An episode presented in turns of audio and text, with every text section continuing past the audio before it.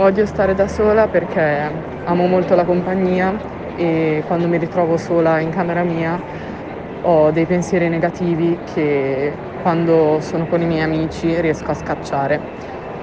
Quindi per me è sempre meglio stare in compagnia, anche se so che a volte un po' di solitudine potrebbe fare bene.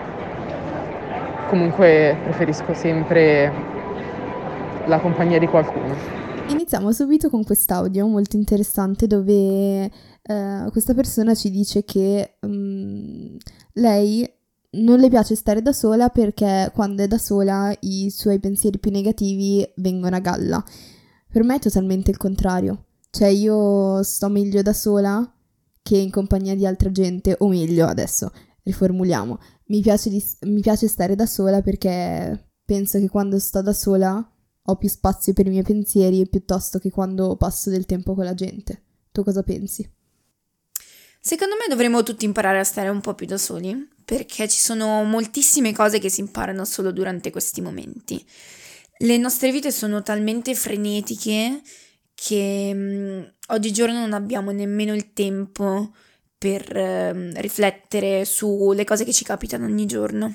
Ma mi sembra di capire che tu sia entusiasta di restare, di passare del tempo da sola. Quindi secondo te ci sono dei lati negativi? Al momento non me ne vengono in mente. Cioè, io quando sto da sola, ti giuro, cerco delle giornate in cui io posso proprio passare i miei pomeriggi da sola. Mi, lo trovo divertente anche per, non lo so, realizzare quello che voglio fare, non lo so. Eh, il fatto che ho del tempo da passare con me stessa, pensare, anche il solo fatto di stare lì a guardare il nulla, fissare il soffitto, per me è, un modo per, per passare il tempo con me stessa.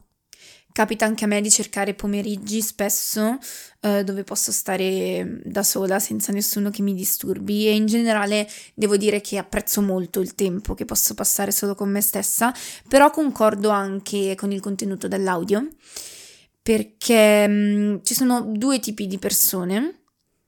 Secondo me, persone che come te quando stanno da sole possono districare i propri pensieri e fare un po' di ordine, e invece persone che uh, hanno bisogno di compagnia per fare questa cosa. Non so se mi sono spiegata bene. Sì, ho capito. Le altre persone è come se le altre persone ti aiutassero a uh, districare i tuoi pensieri.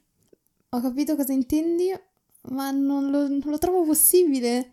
Cioè, come fa una persona esterna, comunque una persona che non sei te, io capisco magari aiutarti in maniera implicita, mm. ok. Però non lo so, è utile. Cioè, lei nel, nell'audio dice mm, così, così quando passo del tempo insieme ad altre persone non penso a dei, dei pensieri intrusivi. Ma è Al... giusto non pensarci? Riformulo. Penso anch'io che alla fine chi ha il potere decisionale sulla tua vita e sui tuoi pensieri sei solo tu. Ok? Però passando del tempo con altre persone ti distrai dal problema, che alla fine va comunque affrontato, però a volte distrarsi è l'unica cosa che ci serve. Quando per esempio ho troppe cose per la testa, se sto da sola finisco in un loop infinito e continuo a girare attorno al problema, senza ricavarci niente.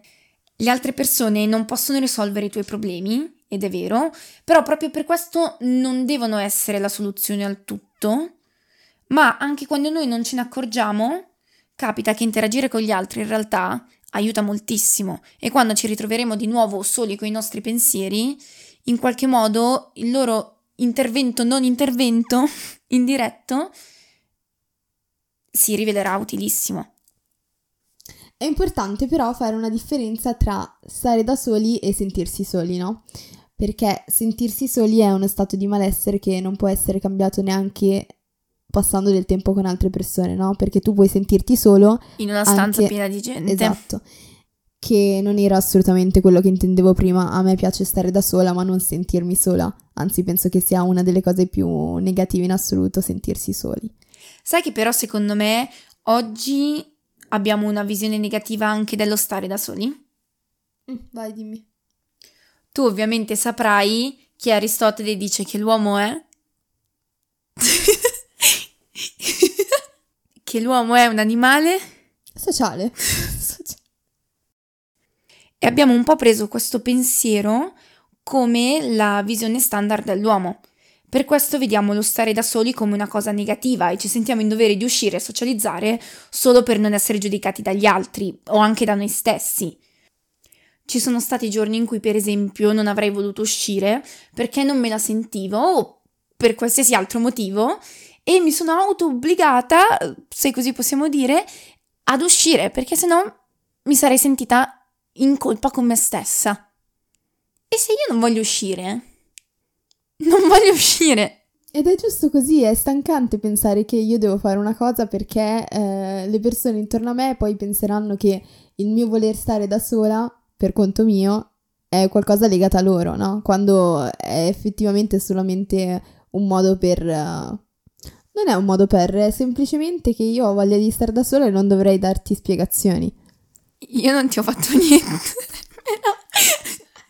Alla fine, se preferisci stare in compagnia, bene. Se invece sei un lupo solitario, benissimo comunque. Alla fine tutti nella vita prima o poi ci troviamo a dover trascorrere del tempo soli con noi stessi. Ma come dice Blaise Pascal, tutte le miserie degli uomini derivano dal non saper stare in una stanza da soli. Lui era un matematico, fisico, filosofo e teologo francese e Wikipedia dice che fu un bambino prodigio.